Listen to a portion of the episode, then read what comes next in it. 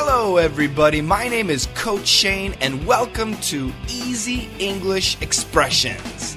Come on, let's master English. Hello, everybody. Welcome back to Daily Easy English Expression. Yeah, this week has been tough for me, everybody. I apologize about not having too many podcasts. Um, I've had a cold and just exhausted, so I sincerely apologize. But thank you for listening to the podcast. Today, um, this is tough on audio, but this, that, and it. Some people get confused on when to say this and when to say that and when to say it. Well, this means something here or near. N E A R. So something that is near, we say this. Something that is far, we say that. For that thing, we can say it in both cases. So, for example, this is my pen. It is my pen. That is my cup. It is my cup. So I can say it in both cases. This or that tells us location. If it's this, I'm holding it or I'm pointing to it. It's very near me. That is far away. Again, I'm probably pointing to it. I'm pointing at its direction, or you are pointing. So, what is that? Oh, this?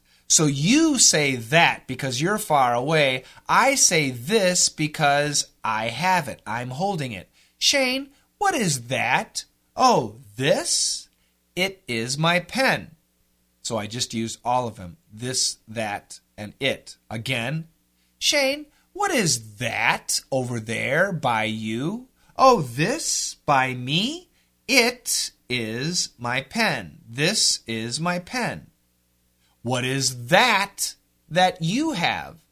Oh, this? This is my cup. Okay, whatever the situation. I hope you understand. Uh, and this gets confusing. I know it does. You have to practice and actually watching TV. Seriously, is going to help you. Seeing videos, seeing people speak in English using this and that, um, you're going to see it and it's going to feel and look natural. Then you need to repeat. You need to repeat, you need to practice, and then it's going to become natural. And that's the idea of our classes. And in my DDM classes, especially, we watch situations and then we practice them together with our coaches. So uh, if you're not a member, I want you to join www.letsmasterenglish.com slash free. Get the lessons for free and try them. Okay, let's check out the dialogue. Daddy, what's this animal? Oh, it's a baby koala bear. Oh, and that animal? That's a baby kangaroo.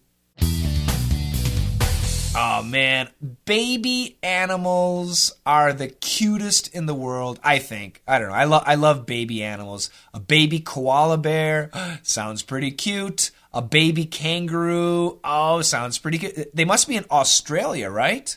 Yeah, these are all Australian animals. So I don't know. Maybe they're at the zoo. Uh, and the little boy says, What's this animal? And maybe the animal is right in front of them and it's a baby koala. It is a baby koala. This is a baby koala. Oh, and that animal over there, far away, oh, that animal is a baby kangaroo. It's a baby kangaroo. Does that make sense? I hope so. This, that, and it. Yeah, they can be pretty confusing. Don't let yourself get confused. You guys have a fantastic day and together, let's master English. Daddy, what's this animal? Oh, it's a baby koala bear. Oh, and that animal? That's a baby kangaroo. What's this animal? Oh, it's a baby koala bear. Oh, and that animal? That's a baby kangaroo.